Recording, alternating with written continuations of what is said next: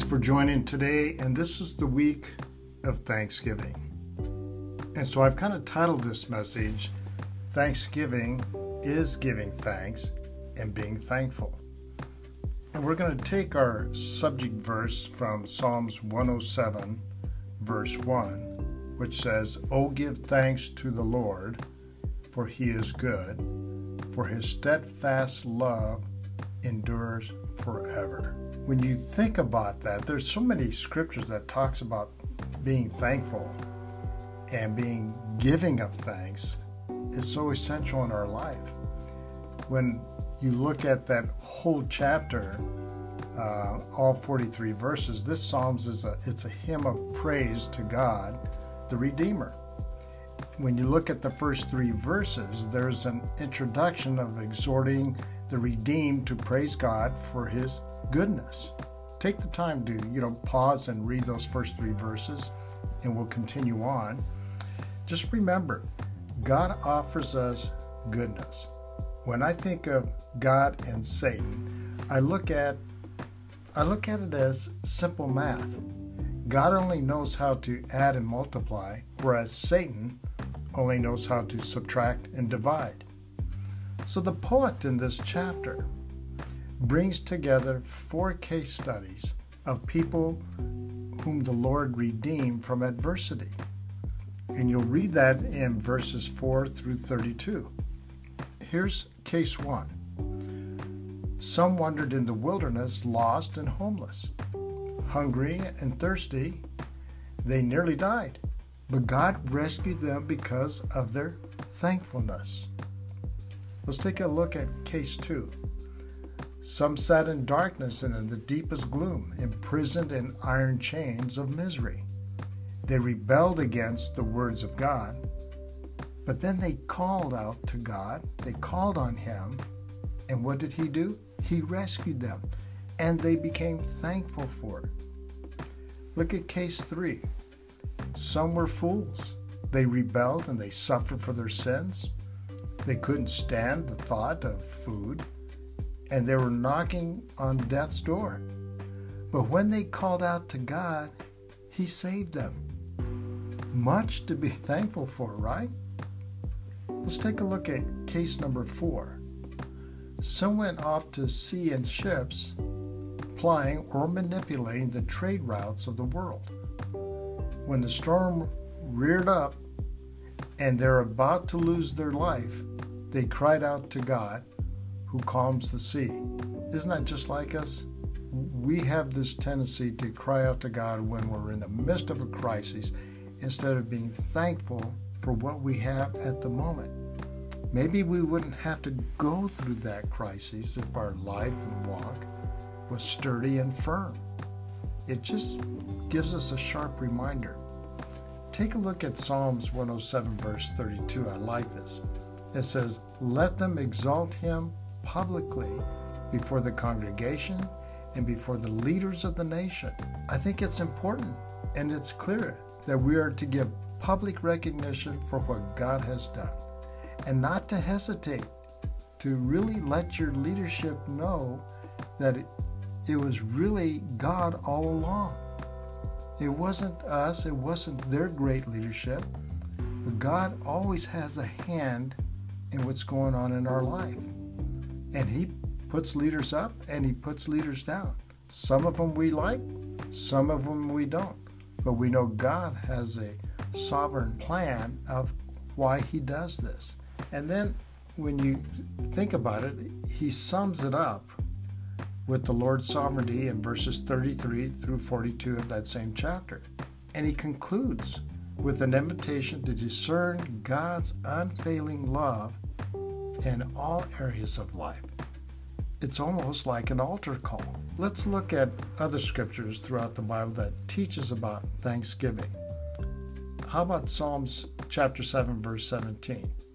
It says, "I will give to the Lord the thanks due to his righteousness, and I will sing praise to the name of the Lord the most high." Psalms 9:1 I will give thanks to you, Lord, with all my heart. I will tell all of your wonderful deeds. He's going to proclaim it publicly. There's not he's not going to hide anything. And then here's one about being thankful for wisdom. Daniel 2:23 I thank and praise you, God of my ancestors. You have given me wisdom and power. You have made known to me what we ask of you. You have made known to us the dream of the king. Now, if we look at Ephesians 5 18 through 20, this is about always giving thanks for everything. In other words, it's saying don't leave anything out. Be thankful for everything that you got, even the turmoil that you're in. Do not get drunk, it says, on wine, which leads to debauchery. Instead, be filled with the Spirit, speaking to one another with psalms, hymns, and songs from the Spirit. Sing and make music from your heart to the Lord, always giving thanks to God the Father for everything in the name of the Lord Jesus Christ. Now, Colossians chapter 2, verse 6 through 7 teaches us to be thankful for life, living your life for Christ. Here's how it goes. So then, just as you receive Christ Jesus as Lord, continue to live your lives in Him, rooted and built up in Him, strengthened in the faith as you were taught, and overflowing with thankfulness. This overflowing means it's like so much thankfulness that it's in abundance it's more than you could fit into a cup. It's kind of like overpouring a cup of coffee. You pour too much and it's going to overflow. Now, we usually don't like that mess, but it's the classic example of what it means is to be overflowing. More than you can handle, more than you expected to do, just do more of it. And then we look at 1 Thessalonians chapter 5, verse 16 through 18, and it's saying being thankful regardless of the circumstances be thankful. Here's how it reads Rejoice always, pray continually, give thanks in all circumstances, for this is God's will for you in Christ Jesus. This is what God wants you to do. He wants you to be thankful for even the circumstances you don't like. that doesn't always feel good, does it? But you know God is behind the scenes. God will work you through those set of circumstances. He will make good out of the troubles that you're going through. When the peace of Christ rules in our hearts, thankfulness really overflows. Even in the darkest of times, we can praise God for His love, His sovereignty, and His promise to be near us when we call. Take a look at Psalms 145, verse 18. Quote, the Lord is close to all who call on him. Yes, to all who call on him in truth. Unquote. Doesn't get any better. World Vision, I like their quote. It says, One of the best things about thankfulness is that the more you choose it, the easier it gets. The more you profess gratitude, the more you notice things to be grateful for the thankfulness muscle responds to exercise. So make this a daily exercise of being thankful. So it builds up within inside you so that it becomes automatic that you're thankful for everything. Even when we saw the fires that were going on and the ashes pouring into our cities, be thankful that the fires weren't in your city.